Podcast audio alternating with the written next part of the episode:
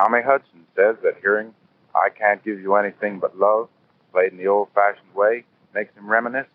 Ray and his boys sense Tommy's mood and obligingly play in My Bouquet of Memory.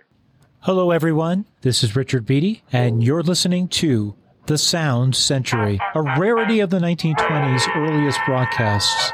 According to our research, there were experiments from Thomas Edison's Menlo Park laboratory.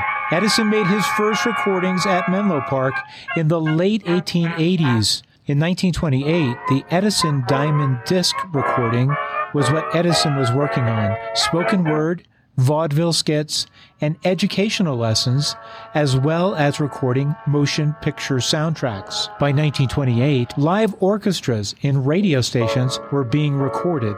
Yet, this is one of the only surviving copies of a recording by radio stations in New Jersey.